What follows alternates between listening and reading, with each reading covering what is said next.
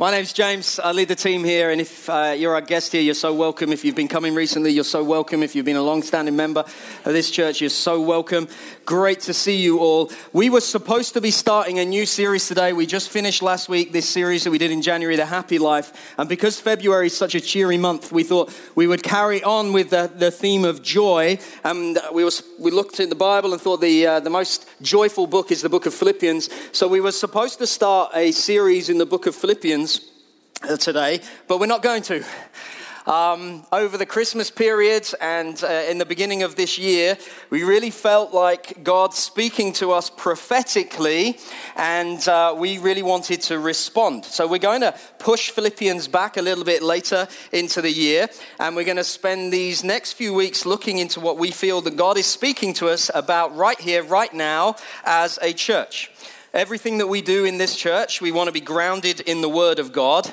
And because we're grounded in the Word of God, we really value the spiritual gift of prophecy. It doesn't mean that we elevate prophecy above other spiritual gifts, but we really do take seriously Paul's command in 1 Corinthians 14, verse 1, to earnestly desire the spiritual gifts, especially that you may prophesy.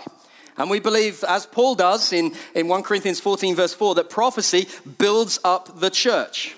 And so today we're essentially beginning a series that we're going to start these next few weeks of, of uh, speaking into some of the things that we believe God is laying on our heart as a church at this moment, at this time for us here, right in this venue and across our other venues. And today, essentially, I guess I'm going to be sharing something of, uh, of our story a little bit and speaking into where I feel and where we feel as a leadership team God is leading us at this moment. A few years ago, as we were approaching our 40th birthday as a church, we spent a good deal of time uh, seeking God for the future of the church. And we really felt God speak to us about the end of one chapter in the new community story and the beginning of a new chapter. That the first 40 years were like the introduction, if you like, or maybe chapter one of the new community story, and it was time to write a new chapter. And we began to recognize that our story as a church, as good as it has been, as amazing as it's been, as incredible as the past 40 years, and some of you have lived through all of it, has been that this story was really just a very, very small part of a much bigger story, the big story of God. And like every story, the story of God has a beginning, it has a middle, and it has an end. And when we look in the Word and we see the big story of God, we see right at the beginning, God spoke, and all that is was, and it was perfect. And then we see that God spoke in Genesis chapter 1, verse 28. He spoke to the pinnacle of his creation. He spoke to mankind. He spoke to humans and he said, Be fruitful and multiply. The very first words he spoke to humankind was nothing to do with trees and fruit and warnings. It was be fruitful and multiply. And so from the beginning of the story, we see this theme go multiply. And we know how the story went that very quickly, Genesis 3, things get very, very messed up. And, and when man disobeys God and rebels against God and says, you know what, God, thank you, we'll ignore you, we'll do it our way, things get messed up very quickly and sin entered the world. And we know that to still be true today. When we say yes to God and we live our lives according to Him, things, well, they're bound to us. And when they don't, when we don't, we look at the state of our nation. What's the state of our nation? It's Romans 1 in action. They rebelled against their creator. They rebelled against the one who made them. They rebelled against and turned away from and were disobedient towards and said, No, God, thank you. We'll do it our way and mess comes and mess ensues. It's a, it's a lesson that is worth learning for all of us. And we see the story throughout the Old Testament, just this cycle of, of God doing, making it right and the people mucking up again and disobeying God. And it's just this cycle of mess. And then we get to the, the, the kind of centerpiece, the, the huge moment, the pinnacle of the story, right slap bang in the middle, the defining moment when Jesus comes and he says, I've come to make a way for everything wrong to be put right again. And Jesus ends his time on the earth, Matthew 28, and he says this his, his final words All authority in heaven and on earth has been given to me. Go therefore and make disciples of all nations, baptizing them in the name of the Father and of the Son and of the Holy Spirit. The story of God starts with God's first words to us be fruitful and multiply. Go, go and make sure that there's more of you this time next year than there are currently this time this year. And then the last commands Jesus gives us are pretty much the same thing go, make disciples. Go and multiply the number of you. Go and make sure that this time next year there are more of you than there are this time this year. And this story, the big story of God, ends in Revelation with a massive multitude that no one can number from every tribe and every tongue and every race and every nation and every creed and every color, a multi ethnic multitude gathered around the throne of God, worshiping Him forever. That's what we're part of, brothers and sisters. This is where this whole thing is heading. One day we will gather with a number that no one can measure from every different type of background and every different tribe and every different creed and every different language and every different everything, worshiping the glorious King of Kings and Lord of Lords. And where you think you are going in life determines how you live here and now. Where you, what you think your future holds determines how you live now, what decisions you make, how you act, how, what you believe, what you say, what you do with your time, your treasure, your talent. Everything about what you think about the future determines how you live now. It's why we make the decisions we make. It's why we make the choices we make because we feel that this is where we're heading, and so I'll make these choices to get there. And it's exactly the same for us today. This is the story that we are in. And how you understand the story in which you live determines how you think, how you act, how you speak, how you live. None of us in this room, when asked who we are and describe ourselves as being five foot 11, slightly overweight in this kind of way, and, and a series of statistics. No, no, no. We, we tell a story of who we are, of where we've come from, why we are like we are, and where we think we're heading and how your story is and what your story is and how you understand your story determines how you live in the moment. This is the story we're in. Beginning, God says, go multiply. Middle, God says, go multiply. End, the multiplication has happened. And we're living in this middle bit. The now and the not yet, the end has not yet happened, but these instructions, these words from God still apply to us. Go multiply. And a few years ago, as we were just really seeking like the next chapter of the story, what would it be? We really felt God speak to us about this, this next chapter being one of multiplication and one of growth. And so we responded in faith. We, we took God at His word. We said, okay, God, you've spoken. We believe it. We're going to pursue this. We're going to play our part. We took Him at His promise. We said, go multiply. We're going, okay, we're going to go and we're going to do it. We recognize that we are carriers of the story. We recognize that the split second that you and I put our trust in Jesus Christ, not only was our eternal salvation secure, which it is, praise Jesus, but the very split second you put your trust into Jesus, you suddenly became part of of the most amazing, most exciting, most incredibly wonderful story in all of history the ingathering of the elect from every tribe and every tongue. There is nothing more exciting on the planet today than this big story being played out, and you and I get a part in it. Jesus said, You will be my witnesses. You will be, not well, if you want to be, you can be. Maybe check it out, try it for a little bit, see how it works for you, and if not, don't worry about it. No, you will be my witnesses. We're not passive observers of this story, we're active participants. God, in His wisdom, has chosen that you and I would be partakers in this big story of God. And we as a church wanted to play our part. And so, after 40 years of God's faithfulness, we felt a real sense of new excitement, new season, new chapter, new moment. And we launched out as a multi venue church into Eltham and then earlier last year into Welling. And God has done some amazing things. This church has grown and it continues to grow. I don't care much about stats, but, but just it's a helpful tracking of trends just to see where we're up to. And from two years ago, when we were not a multi site church, to where we are now, we've grown about 30%. That's pretty impressive growth right across our venues because God has done some amazing things here. And we're so thankful to God for what He's done just in these last couple of years. I ended last term, just before Christmas, really pretty tired I was in, uh, I was in real need of a break, to be honest with you. 2017 was a really rather busy year, church multiplication and growth. It's all very exciting, but it's actually quite complicated and, and at times a lot of hard work. And all things that we've previously just gone, this is how it works. Everything needed reworking and redoing because growth always brings with it pressure and it always brings with it change. And I ended the year physically really quite tired, but also emotionally quite tired, to be honest with you. And as I ended last year and kind of went off on a little break over Christmas, I really uh, had this, my prayer, I guess, if I'm just being totally honest with you, was God, I think 2018 just needs to be a nice, easy consolidation year, please. Just need everything just to kind of stay the same, no change, no. It would be really nice if you could make this next year so very easy. I can just have a nice rest and take the whole thing. 2019, we'll pick it back up again and go again. But 2018, can we just chill out a bit? And I was reading my Bible over Christmas, and God speaks really clearly. I was reading through the Gospel of Mark, read it multiple times before. I get to chapter four, again, I've read it so many times before, but as I'm reading this time, it's like God really had my attention. Like, boom, oh. And I'm reading Mark chapter four, which is the parable of the sower. We're actually going to preach into it next, next Sunday.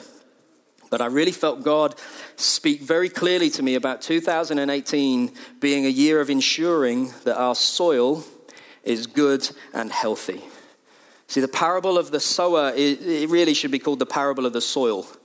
It's actually all about ensuring that when the word of God is sown in our hearts, in our lives, when we hear the word of God, when God speaks to us through his word, it's ensuring that it's planted into good soil so that it grows and it bears much fruit. And I felt God really speak to me very clearly about ensuring that our soil as a church, right across all our meetings and venues, is good in order to facilitate the growing, the increasing, and the yielding of much fruit. And so I've kind of had this moment over Christmas where I really feel God has spoke to me. And I get back after Christmas, after a two week break, completely away, had no idea what had gone on in New Community. I kind of was hoping everyone would still be here when I got back. And, and praise God, everyone was. And I get back in, the first meeting that I sit in was a bit of a review meeting of how, have how the Christmas period and the, the New, Year, uh, New Year's period had gone. And uh, the first thing I'm told is there was this prophetic word when we gathered that was shared on New Year's Eve, which we feel God is speaking to us about. I said, oh, okay, go on then, share it with me. And they got transcripts and read it out, and it's quite long, but the gist of it was this. It was a picture of a tent, a huge marquee, with big tent poles in the middle. And around the edge, hundreds of tent pegs that pin it down and keep it rooted. And it's only when tent pegs are firmly rooted that the tent stands. And the word came that each of us has this part to play, to be involved as the tent pegs that, that hold this thing in place. And the prophetic word went on and it said, So there's this sense for, for us that this year we need to root down into this soil and I sense that it's soft soil, it's fertile soil because it's soil that God has prepared for us so that we can get really rooted in. So, individually, we need to be rooted down with individual hearts that are steady and firm, but also corporately that we root down because God has this huge, huge canvas that He's stretching over us. And the guys who were just sharing it to me, I had no idea because I hadn't told them yet what God's been speaking to me about. And they said, Does it kind of resonate with you in any way? I was like, Well, funnily enough, actually, yeah, it does this soil thing, and I shared and I got quite excited about it. And since then, I've been in a number of other contexts where different prophetic words have been shared either publicly, a whole load of stuff about soil and health and yielding fruit, or privately, a number of people inside the church and also in some other contexts outside the church just sent myself. I don't know if this means anything, but I feel God is saying this to you right now. And they've all been rooted around, gathered around the same theme of being rooted in good soil for the purpose of growing, enlarging, stretching, fruit bearing, for the purpose of multiplying. I feel God's speaking to us right now as a church. And a couple of weeks ago, there was uh, a number of us gathered together and we were praying and we were seeking the Lord together and we worshiping, and a whole bunch of other prophetic words, similar kind of things were given. And then one prophetic word in particular was shared about storehouses, and something in my heart went, whoa. Story in Joseph. This was the word came in, in, in Genesis. We all know the story. Joseph and his technicolor dream coat, that guy. And when he's elevated, I'm not going to sing it, don't worry. oh, why not? No, And when Joseph was elevated into a position of authority within Egypt, he, he gathered the grain into the storehouses because he knew that there was a famine coming. And he gathered them in order that when the famine came, people would know where to be fed. And there's two elements of this story there's what Joseph does, and there's what God does. There's Joseph, who strategically ensured that the storehouses were full and that people would know where to go, that things were healthy, that there was something to give people when they arrived hungry. And then there's the second part, which is God's bit, which is where it's still required in this Joseph story, it's still required a move of God to bring about hunger in the people because famine, God did move and famine came to the land. And when it did, the people who were hungry, they went to the storehouses to find the food. And the picture and the word given was that our venues are like these storehouses. We need to ensure that there is good health in our venues, that our storehouses are full, so that when a move of God comes, and it surely will, that's what we're praying for, that hungry people can turn and be fed with the things that they need for life. I ended last term really quite tired, but really quite thankful for all that God has done.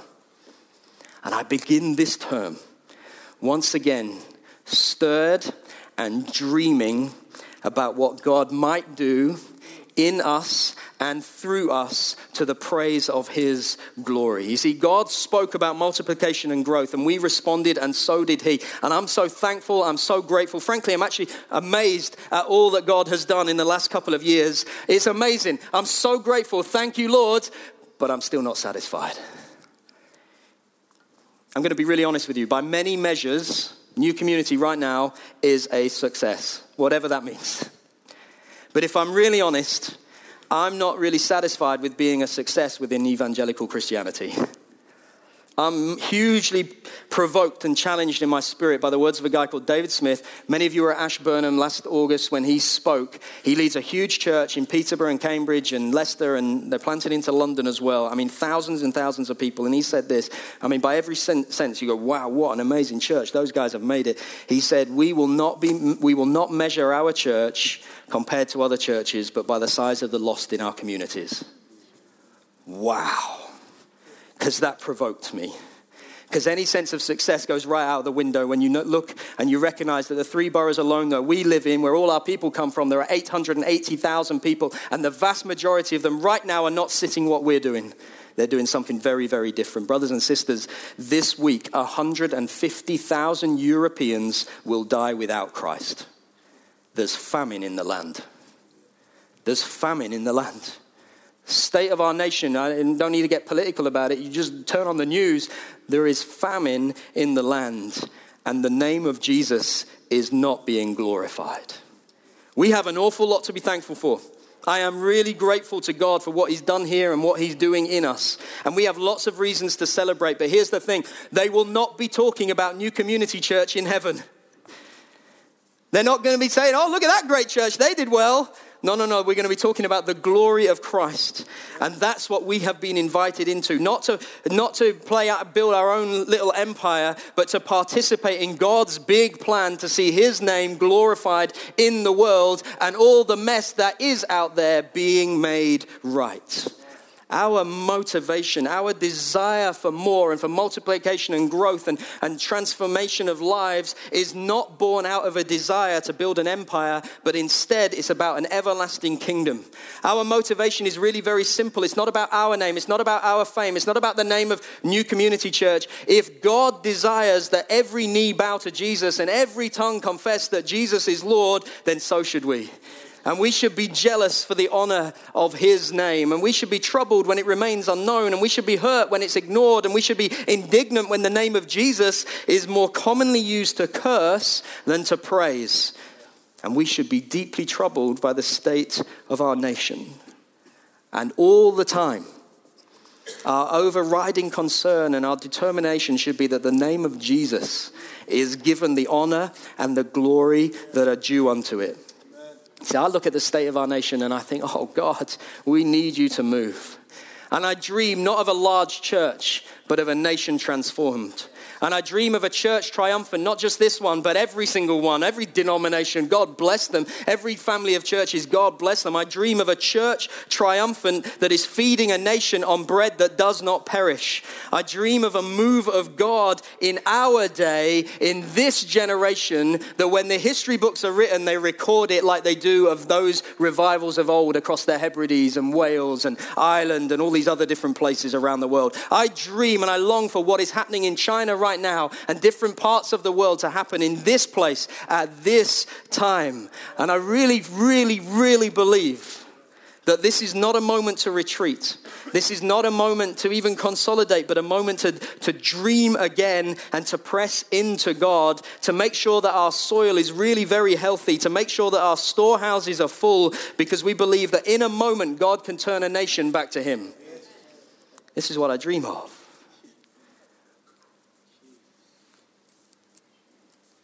I don't dream of what is plausible or of what is pragmatically possible or what our culture or even our Christian subculture tells us is realistic. I want our dreams to be determined by the promises of God in our time. You see, when I read the Bible, I realize this ain't Lord of the Rings. This happened. This isn't some neat story to, to kind of get our attention off of the things that we're in and go, oh, well, that would be nice, wouldn't it? No, no, this, this happened. In biblical history, it happened. It's happened since. And whoa, it means it can happen again. See, the 28 chapter book of Acts spans a period of about 30 years. Frankly, when Jesus tells them in chapter 1 to take the gospel to the ends of the earth, you would be forgiven for thinking this was a somewhat overly ambitious plan, especially considering the checkered nature of the record of the disciples to date. But by chapter 28, just 30 years later, the gospel had made outstanding progress all around the Mediterranean, at least as far as Rome and quite probably beyond. It changed the then known world, and it can do the same again today. Oh God, send your revival rain. Oh Lord, there are so many new stories to be told. There are so many new chapters to be written. The best is yet to come. We're the church. We're the body of Christ. We're the, the bearer of the manifold wisdom of God. We're a chosen people. We're a, a holy nation. We're a people belonging to God. We are the purpose of creation, the fullness of Christ to fill the earth. This is what I dream of a nation changed to the glory of God. And a few years ago, when we stepped out on this multi site journey, I really felt God speaking to me about raising the expectation of what God is going to do here. And I just felt really stirred this week in, in my prep just to real, revisit these same things again today. A few years ago, when I felt God say, speak about raise the expectation, I really feel Him speak about reaching the nations by advancing through prayer, fueled by worship by identifying more leaders, more locations, more cultures, more opportunities, by starting more communities, more venues, more meetings, more ministries, and by expecting gospel transformation. That's what we're about. This is what we're about. This is what we're about. Reaching the nations of the world, those who are here and those who are not. Because this is where we've come from. Right back in Genesis 12, God said to Abraham, I will make you a father of a multitude. I will make you a great nation. And this is where we're heading this great multitude, this great nation from every different tribe and every different tongue and every different everything gathered around the throne of God, worshiping Him, united together, one heart, one mind in worship. This is who we are. And Ephesians 3:10 says through the church the manifold wisdom of God might now be made known. This is who we are. A community of saved, reconciled, redeemed people.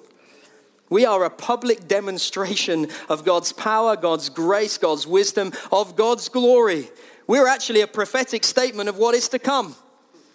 We can't do it perfectly. We can't perfectly picture what one day will be, but imperfectly we can right now as a prophetic statement of what is to come of many different people from many different backgrounds, from many different nations, from many different tribes, from many different tongues, of many different creeds, of many different colors. We can't do it perfectly, but we can do it imperfectly. And one day we shall see it perfectly. This is who we are. Is it easy? No, it's not. Have we got it right? No. Are we going to make a whole bunch more mistakes as we go? Absolutely, yes. Is that okay? Yes, it is. Because who's building his church? It ain't me, it's Jesus. And the gates of hell will not prevail. And what he declares to be shall be, and shall come to pass. I am so grateful for the increase in diversity in this church by every measure young, old, rich, poor, black, white, different nationalities, different nations. I say, More, Lord, for your glory, because this is where we're heading. This is what we're asking God for an incredible move of Him that brings the nations back to Him, that reconciles people back to Him and back to one another. We're about reaching the nations.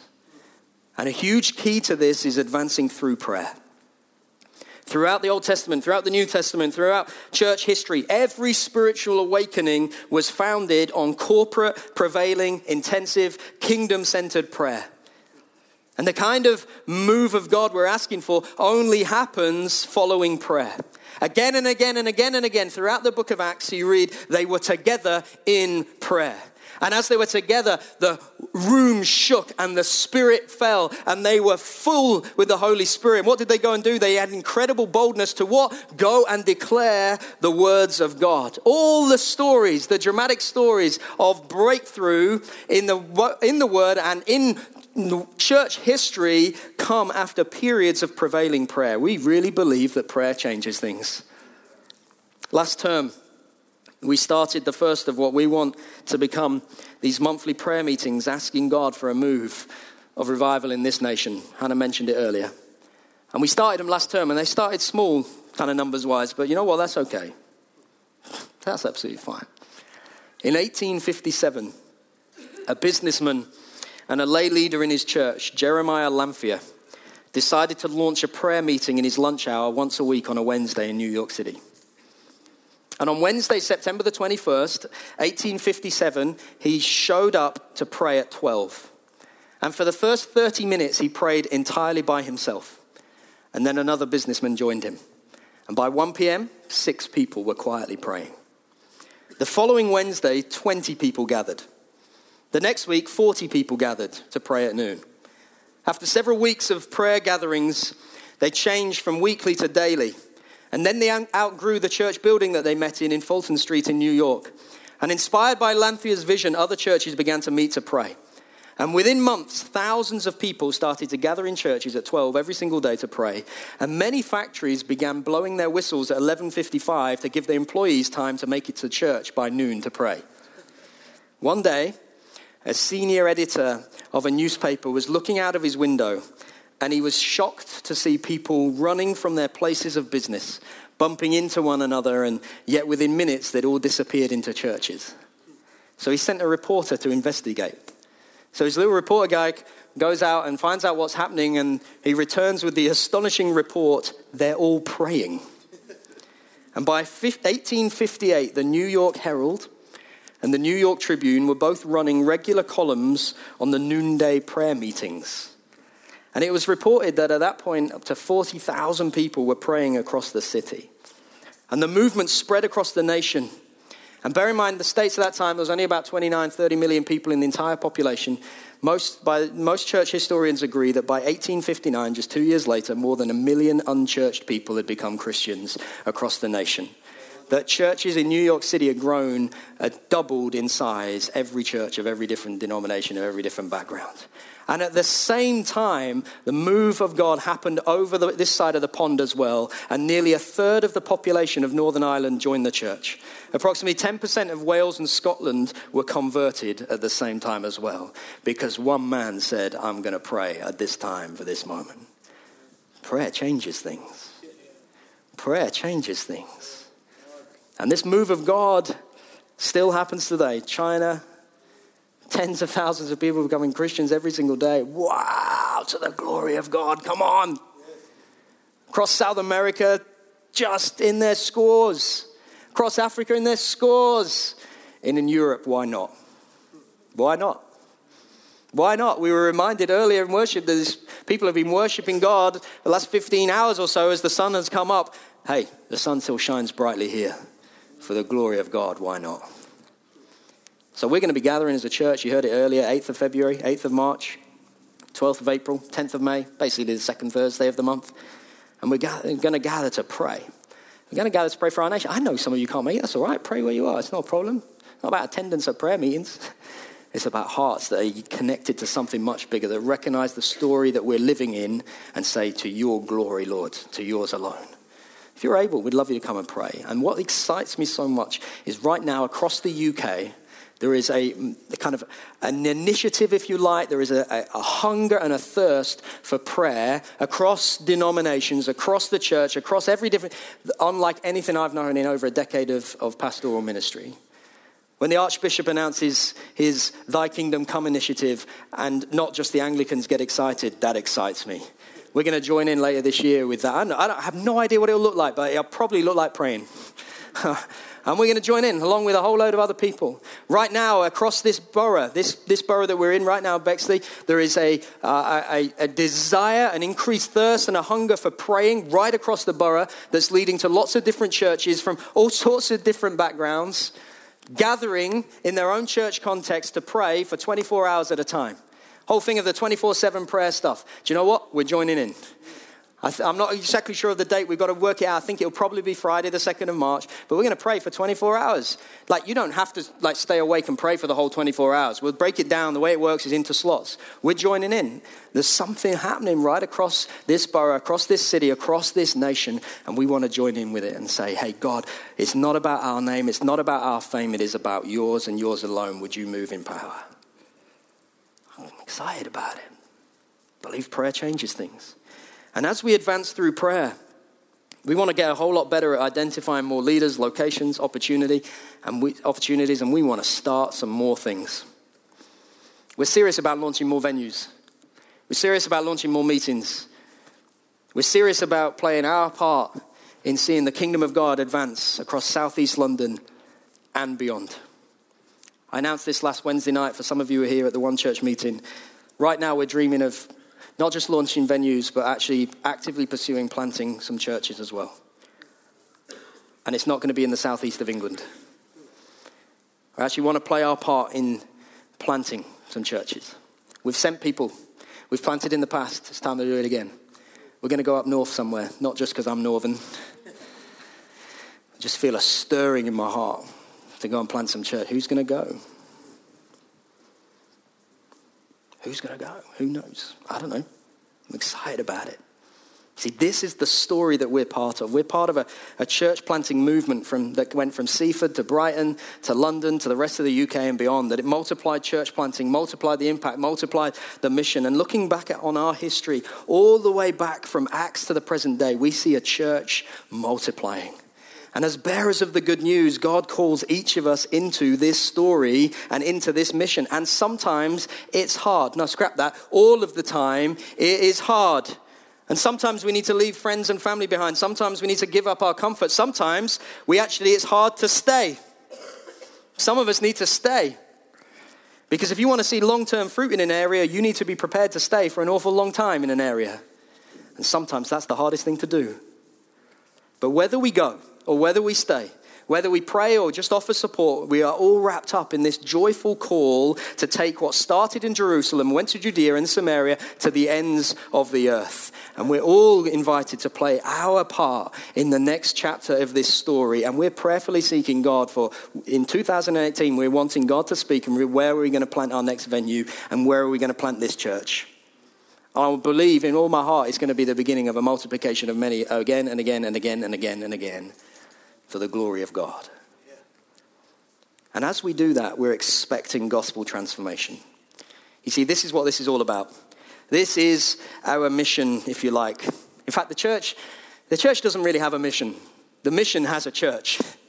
This is what God's about, and the way He's ordained it is churches make disciples, multiply, plant more, go again and again and again.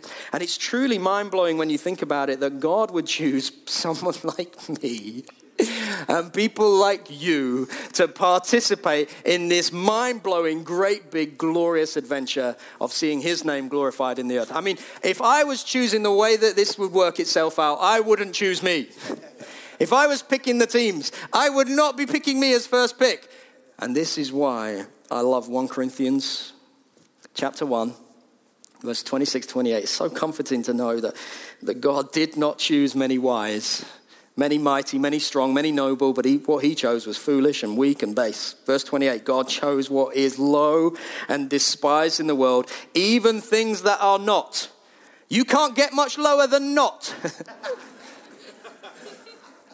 and God chose even things that are not to bring to nothing things that are. Wow. Wow. You see, repeatedly throughout the Bible, you discover people like Moses who complained that he couldn't speak. And Gideon, who said, Well, I'm the least in my father's house. And Jeremiah, who was way too young. And David, who was an absent boy looking after sheep. But God called them and God used them. And having called, chosen them and having called them, God equipped them, not with kind of words of eloquence and incredibly worldly gifts and amazing intellect. No, no, no, no. He equipped them in his own unique way. He entrusted them with a message that captivated them more than anything else. A story he placed in their hearts of a story that is, outshines every other story. A story that is so glorious and amazing, it's worth living and giving and dying for. And he gave them an awareness of being personally commissioned. He said, No, I call you. I call you a son. I call you a daughter. Yes, you. Yes, you. Yes, you're part of a people. But yes, you. I've personally called you.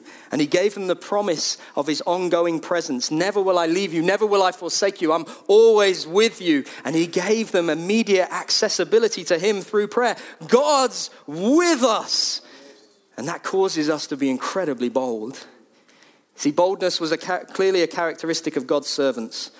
Though weak in themselves, they depended on His resources and they found themselves enabled and empowered by Him.